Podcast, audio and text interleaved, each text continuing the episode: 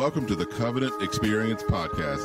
At Covenant, we are growing passionate followers of Jesus Christ who serve all people.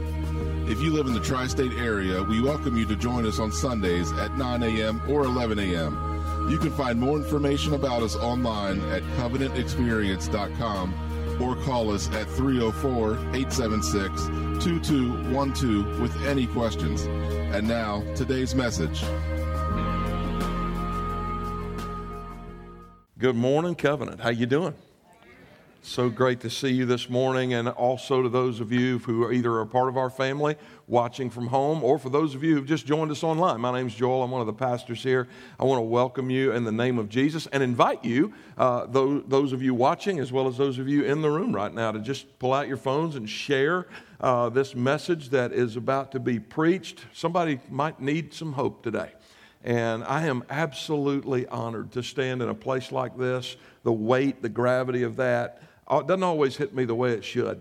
Um, and I'm not nearly thankful enough for it, nor do I think uh, God's people are thankful for this one fact that regardless of what is transpiring in our world, whether there are wonderful things that we are tempted to make idols out of, or whether there are horrible things that we are tempted to lament and despair, that once a week the, the people of God come together and they are reminded that there is really only one ultimate reality God is, and God has spoken.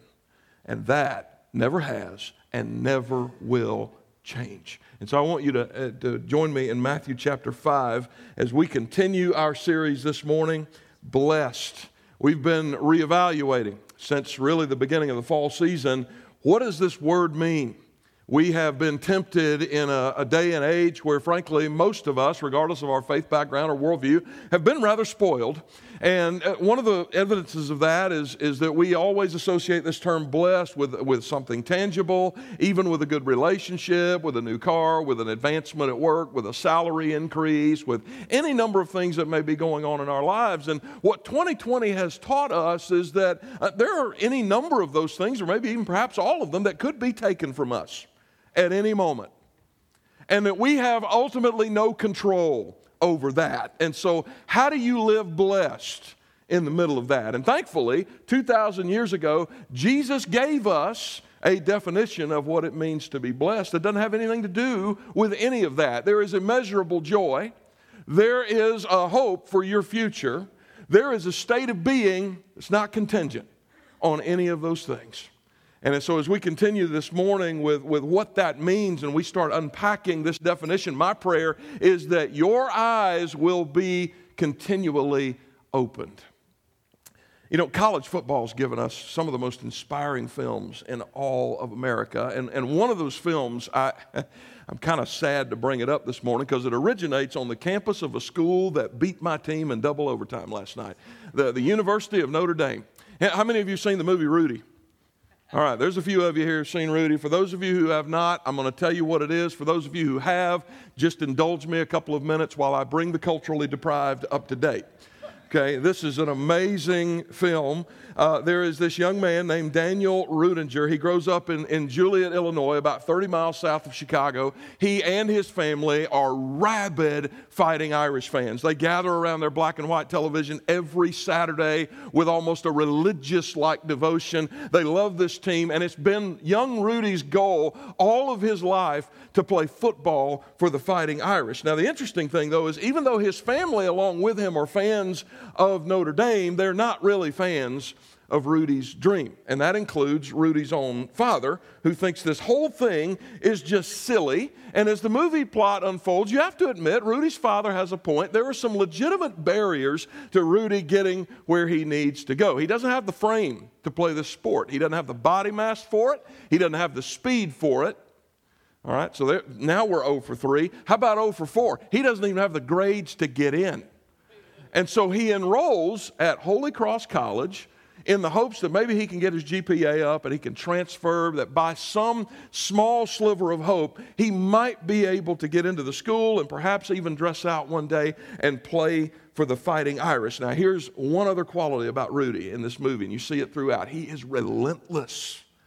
He is singular in his passion, and at the end, he gets accepted. He's invited to dress out, and he is so excited to call his dad. He says, I want you to come to South Bend and I want you to see me play. And there's a picture coming up here of his father, Daniel Ruettiger Sr., the very first time he steps into that stadium in South Bend, Indiana. All his life, he's been limited to watching it on a black and white television. That stadium. And he sees that stadium full of people and he hears the noise, and his senses are overwhelmed. You can see the look on his face, the look of a positive kind of overwhelming sense on his face. And then he utters this phrase This is the most beautiful sight these eyes have ever seen. You ever had a moment like that? A moment, maybe it was a national landmark or a location that you had only seen in pictures or videos before, and all of a sudden you see it in person and your senses are overwhelmed to the point of tears. And you think to yourself, I had no idea that it looked like this, that it was that beautiful. Well, this morning, I recognize that you and I have walked through a, a, a, number of months together that have, as a whole, not been beautiful, have they? A lot of things that are kind of tough.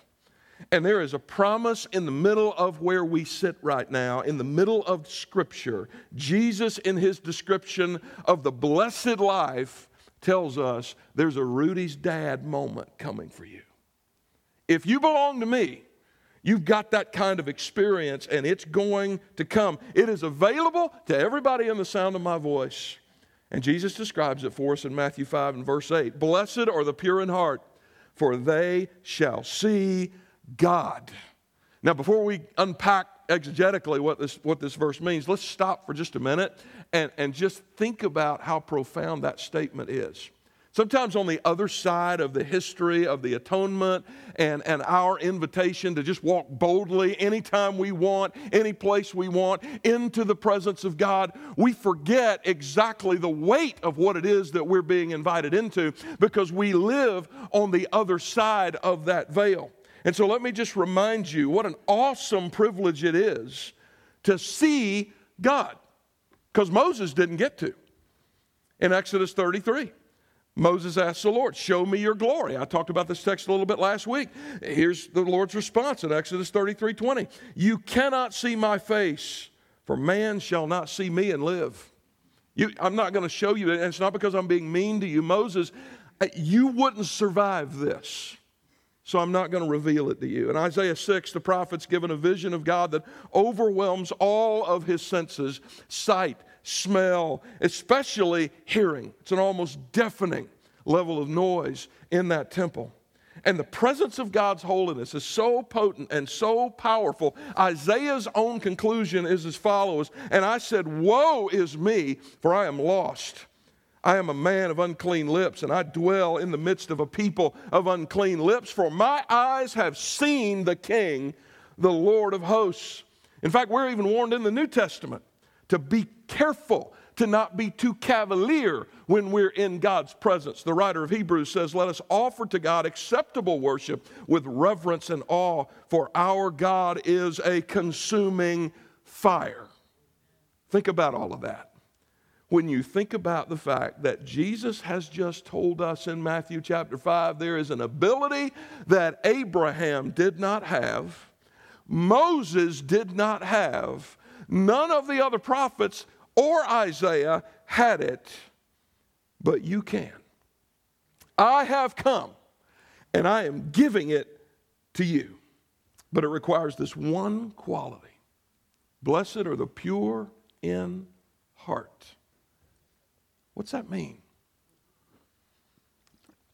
Jesus is speaking to our passion.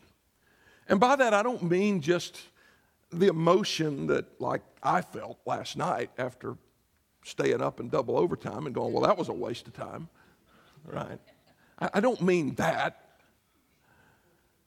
I mean the very seat of your heart, the very seat of your emotions.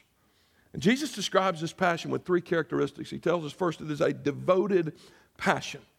It is to be pure in heart. What has to be pure is the heart. It's a metaphor, but when God looks at my heart, is he pleased by what he sees there? And when scripture speaks of the heart, it's speaking of the seat of our soul, the seat of our affections. In, many ways, we could use another metaphor the headwaters, if you will, of who we are. Proverbs, uh, Solomon uses this same analogy in Proverbs 4:23. Keep your heart with all vigilance, for from it flow the springs of life. That's where everything starts, right? So if it's pure, everything downstream is going to be okay. There's actually a spot, I don't know if you know this or not, in Minnesota Few people even recognize it's there, and it is the headwaters of what will eventually, after a few more tributaries, will become the mighty Mississippi River. So, what starts in this innocuous, barely noticeable place, 2,300 miles later, is the mighty Mississippi that is emptying out into the Gulf of Mexico near the city of New Orleans. And if you think about it, all you'd really need to do is drop the right amount of poison in that one spot, and everything downstream gets affected by it. And so you've got to keep that pure, don't you? that's true of your heart. If there is impurity in my heart, everything, everything downstream gets affected by it. And so that passion has to be devoted, it has to be singular. This is why, by the way, God, in giving the Ten Commandments, listed this one as number one You shall have no other gods before me. None. I want everything. You ever heard that? Just put God first and everything? That's a lie. You don't put God first. God doesn't want first. Can you imagine my wife coming to me, which she would never ever do, but she's heard me give this illustration before, so it won't bother her, so don't look at her, okay? If she came to me and she said, honey, we've been married for almost 27 years now, and you know I love you, but we, I think we both need a, a, little variety, and I've fallen in love with another man, and I, I just think he's wonderful and everything, but I still think you're wonderful, and, and so what I'd like to do is to, to bring him home, and, and I'm, but, but, but honey, you're first. You're first. So you get to make the call. Where do you want this man? I want him in front of my fist and under my boot. That's where I want him. This is, this is the Lord. Don't talk about putting me first. I want everything. And until I get everything, there are going to be things downstream in your life that are going to be contaminated. And so we've got to work on, on, on purifying that. We've got to purify that. Now, here's the problem God tells us in His Word that our hearts default in the other direction. Look at Jeremiah 17 9. The heart is deceitful above all things and desperately sick. So just, just trust your heart. No! Are you stupid? Trust your heart? Here's more bad news religion just makes it worse. It just makes it worse. Listen to Jesus' words to the, the, the, the men of his day who said, We're going to purify ourselves. He said, Woe to you, scribes and Pharisees, hypocrites! For you clean the inside of the cup and the plate, and inside they are full of greed and self indulgence. You blind Pharisee, first clean the inside of the cup and the plate, and that outside also may be clean. Woe to you, scribes and Pharisees, hypocrites! You are like whitewashed tombs, which outwardly appear beautiful, but within are full of dead people's bones and all uncleanness. So you are outwardly appear righteous to others but within you are full of hypocrisy and lawlessness. That was said to upstanding, law abiding, tax paying, Bible literate people. Whatever this impurity is, it apparently looks rather attractive sometimes on the outside, doesn't it? C.S. Lewis wrote an essay back in the 1940s that actually turned into a speech to college students. He called it The Inner Ring. And in a very atypical speech to college students, because normally you want to fire them up and make them feel really good about themselves and everything else, this is how he opened it up. He said, Some of you will turn out to be scoundrels. And I'm going to tell you how it's going to happen. This is how it's going to happen. You're going to want inside an organization. Maybe it's this campus, maybe whatever it is. Maybe it's a church, maybe it's a job or some other civic organization. And you're going to discover that there's a group inside the inside. Okay? So on a college campus, maybe it's a sorority or a fraternity. If it's, if it's a company, maybe it's upper management. If it's a church, maybe it's the elders or the deacons or whatever. You're going to discover there's an inside to the inside, and you're going to be tempted to want nothing more than to just go deeper and deeper still. Now, the desire for that in and of itself is not inherently evil. But Lewis warned those students it can get to a place where it collides and becomes a competing interest with what God has called you to be. And if you don't see that, then it's going to be like peeling back the layers of an onion, where you're just going to go deeper and deeper and deeper. But then when you get to the center, you're going to find out there is no center. Lewis said, avoid that lust for the inner ring and seize what God has gifted for you to do. So to see God, that has to be our focus. It has to be singular, devoted, untainted passion for Him. But as we've already seen, our well has already been poisoned, hasn't it? And that's why this passion also has to be a grace empowered passion. That's why Jesus says, Blessed are the pure in heart.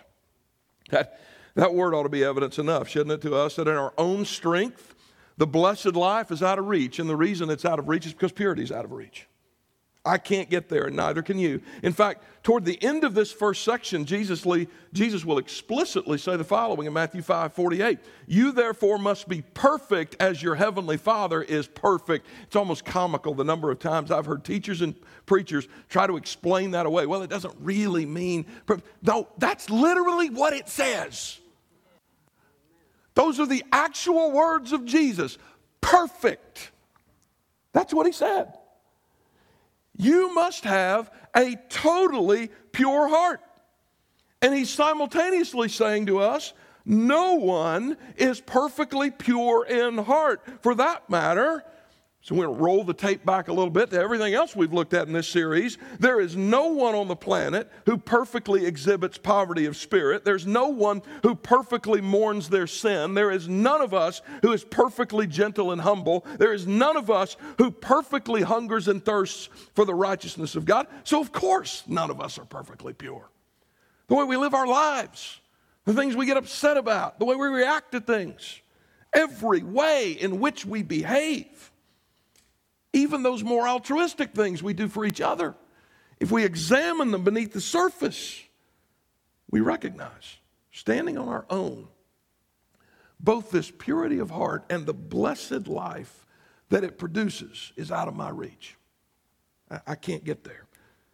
So James reminds us draw near to God, and he will draw near to you. Cleanse your hands, you sinners, and purify your hearts, you double minded. You can't draw near to God unless your heart is pure, and your heart is not pure because you are double minded. The, the word for that is hypocrisy. You act one way, but you really are something else. You try to appear one way, but you in reality are something else. It came from the Greek drama that you, you're an actor.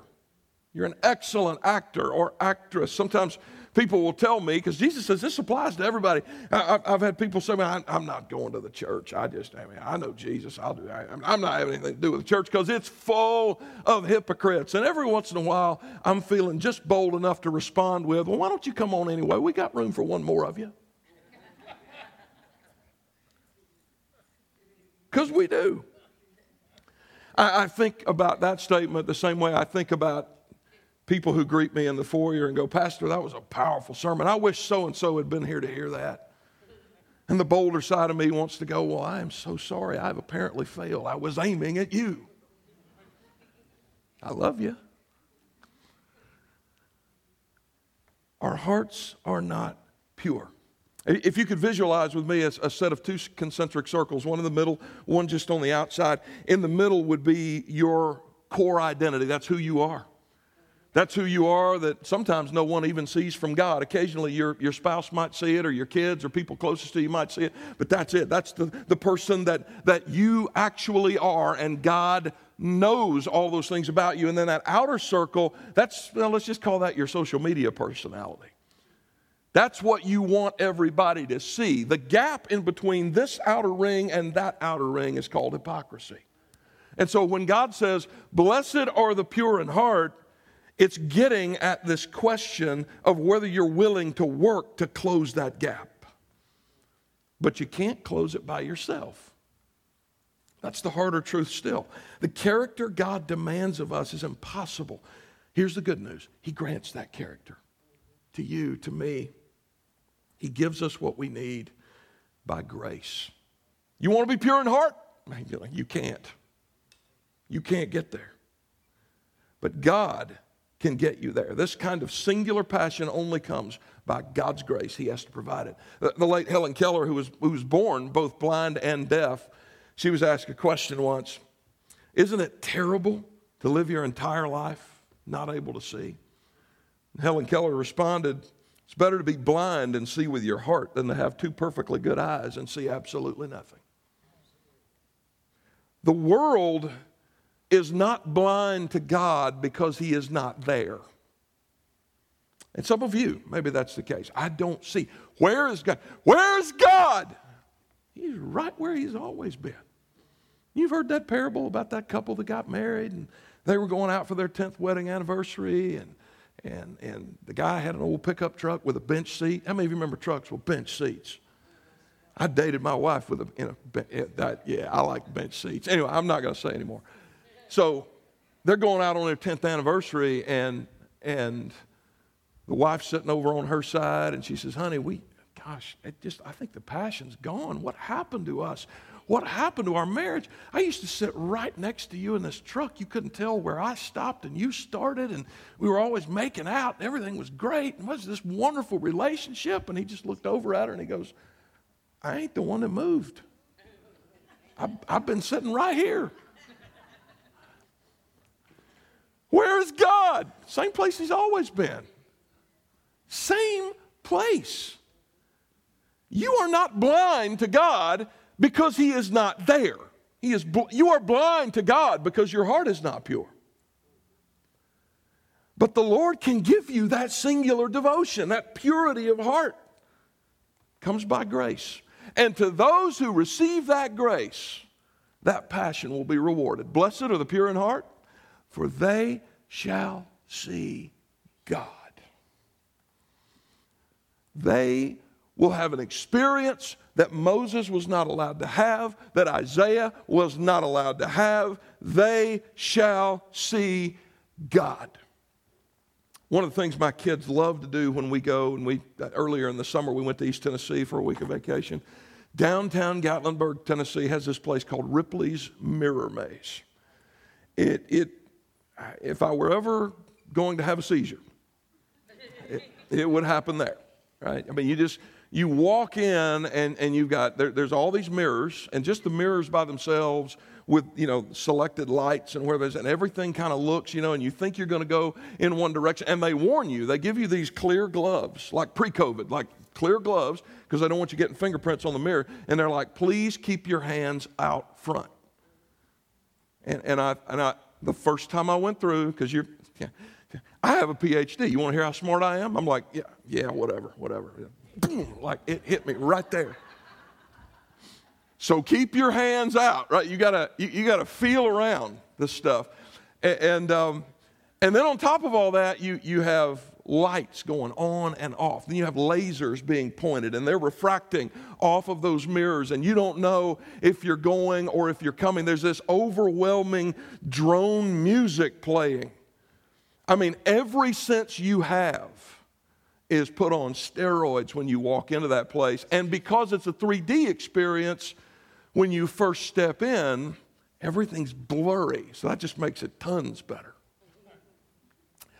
But when you take the 3D glasses they've given you and you put them on, all of a sudden, it, it doesn't stop being overwhelming, but it becomes overwhelmingly clear. And you can now find your way out of it. Everything comes into focus. You know what Jesus is teaching us here? A pure heart for God is the lens through which the overwhelming presence of God becomes clear to you. That's when you see him most clearly. George Strait wrote this song back in 2008 I Saw God Today. Some of you who have good musical taste like me, you know that song, right? And he talks about in, in the narrative of those lyrics how he saw God in the birth of his son, in a flower bursting through the concrete sidewalk, and in this, this experience of seeing God through otherwise just common stuff is also described for us in Scripture. King David saw it in a thunderstorm. Look at the 29th Psalm. The voice of the Lord. How many of you are like your pastor, and every time a thunderstorm comes up, you're tempted to first go with, man, now I can't do what I was planning to do outdoors? Here's, here's where David went. The voice of the Lord is over the waters. The God of glory thunders. The Lord over many waters. The voice of the Lord is powerful. The voice of the Lord is full of majesty. When my heart is pure, I will see the presence and the activity of God everywhere. But, but ultimately, it's not about this earth. This is ultimately a promise of the afterlife. It, it, teaches me that no matter what I'm going through right now, I can see the hand of God. And it brings me to trust the purpose of God because in the end, I will be with Him. I know a lot of people have been through a lot of hard stuff this year. Some of you have been through some way harder stuff than your pastor's been through. I don't want to take away from that. But I do want to encourage you with this comparison. Compared to Job, you've had a pretty good year. And listen to what Job says I know that my Redeemer lives. And at the last, he will stand upon the earth. And after my skin has been thus destroyed, yet in my flesh, I shall see God whom I shall see for myself, and my eyes shall behold, and not another. My heart faints within me. Blessed are you if your passion is devoted and singular. Blessed are you if your greatest desire in this moment is to close the gap between who you are presently and who God created you to be. Blessed are you if the headwaters of your heart contain untainted devotion to God. Because if these things are true, you will see Him everywhere. You will see Him when you go to dinner. You will see Him when you go home. You will see Him when you go to school. You will see Him everywhere at work. You will witness His magnificent activity until the day you die and you see Him as He is you will see him. Los Angeles Times carried a story way back in 1982, feature story of a woman named Anna Mae Pennica. She was 62 years old at the time, and she'd been blind from birth. And at age 47, she'd married her Braille teacher. And for the next many, many years after that, he saw for both of them until he lost his own vision as they both began to age from a disease called macular degeneration. And so they both went for many years with neither one of them ever seeing a green spring or a, a blue sky. And then all of a sudden, in October 1981, Dr. Thomas Petita of the Jules Stein Eye Institute at the University of California, Los Angeles, performed surgery on Anna Mae, removing rare congenital cataracts that she carried from birth from the lens of her eyes. And Anna Mae Pennica saw for the first time in her life. And she said, Everything is so much bigger and brighter than I ever imagined. She also noticed that there was a lot of people that she had met before that looked very different than she had pictured them in her mind. And all these new revelations came true. All, of a sudden, things she thought she understood now come into a sharper focus. Her vision was 2030, by the way. That's enough to pass a driver's test in the state of California. And here was the irony of that miracle. Surgical techniques for this correction, they'd been available as far back as the 1940s. And so for 40 of her 62 years of life, Anna Mae Pennica lived in a needless state of blindness. She did not have to live that way. And neither do you. Most people are spiritually blind. Even some seemingly spiritual people. Scripture tells us they walk around every day completely oblivious to a presence of God that could otherwise overwhelm their senses and change their life. And they walk around without hope because all they can see is this temporary world. And we're realistic enough to admit this temporary world has been revealed to us these last few months, just how cruel and how fickle and how unpredictable it can be. If you're walking around blind to the presence of God this morning, there is a cure that has existed for 2,000 years. And it does not require anything about your life, the external circumstances of your life, to change. It doesn't require you to get one cent richer, one IQ point smarter, one inch taller, one more ladder rung, more powerful. It requires nothing because it ain't about you at the end. It is a cure that has existed for 2,000 years, and you can walk out of here today and for the rest of your life, you can embody the promise of Jesus in Matthew 5 8. But it comes in this way. This famous phrase, this famous statement from Jesus to the religious leader Nicodemus in John 3 3 Truly, truly, I say to you, unless one is born again, he cannot see the kingdom of God. You want to see? This is how you get there.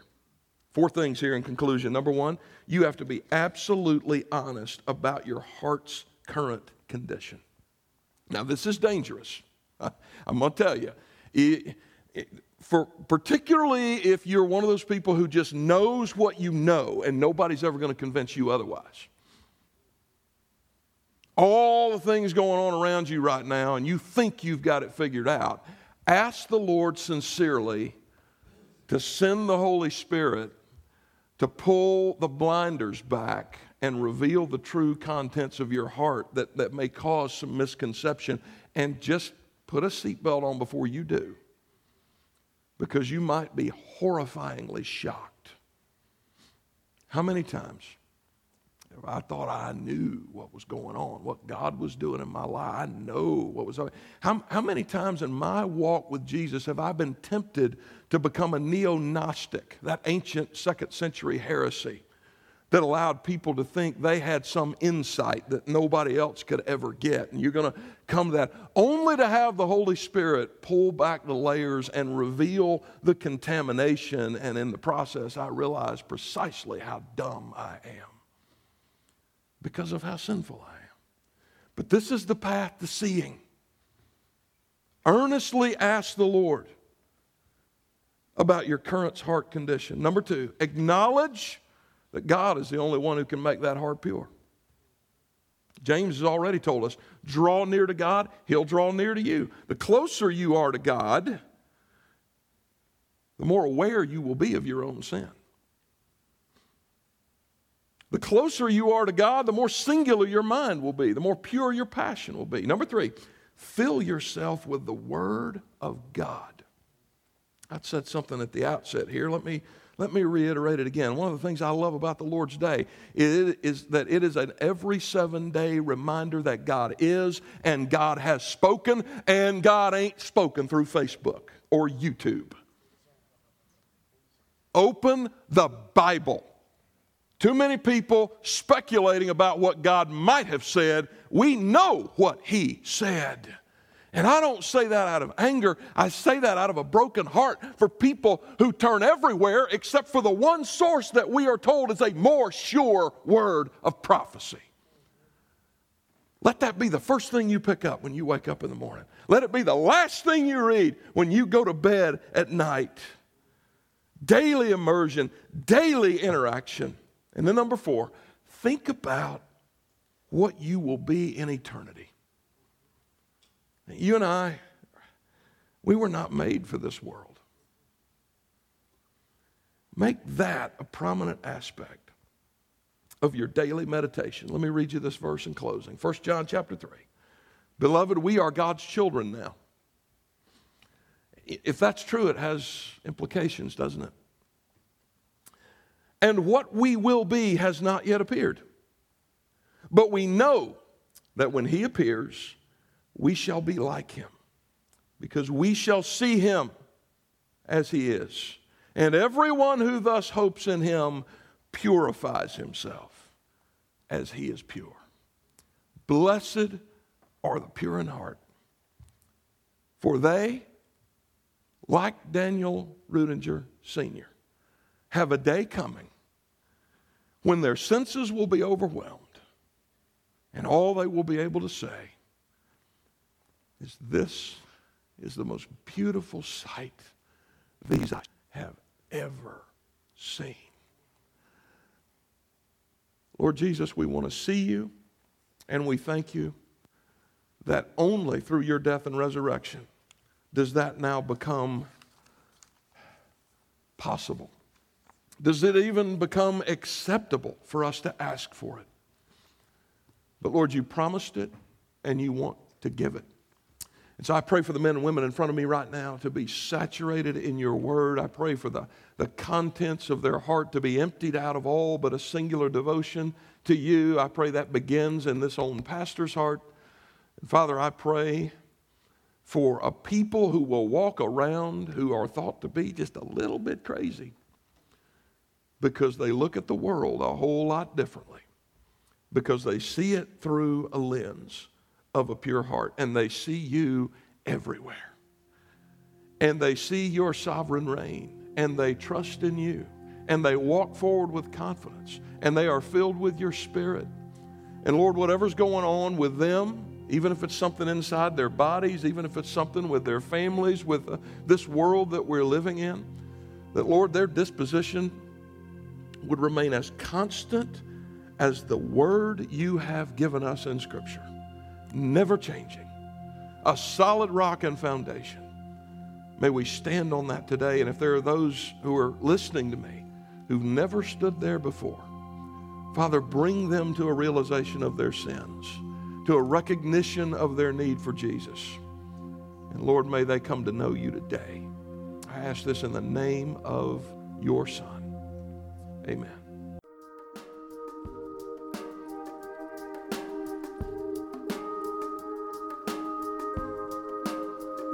Hi, everybody. Pastor Joel here, and I am so glad you stopped by. I pray this podcast helps you in your walk with God. And if you're listening with questions about faith of any sort, God is not afraid of those questions, and neither are we.